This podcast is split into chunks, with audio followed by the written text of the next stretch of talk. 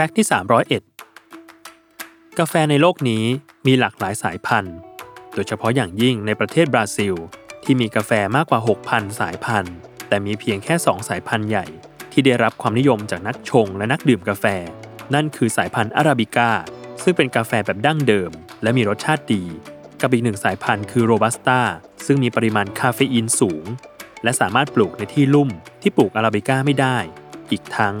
รากศัพท์ภาษาอังกฤษของกาแฟสายพันธุ์นี้อย่าง robust ยังแปลว่าทนทาน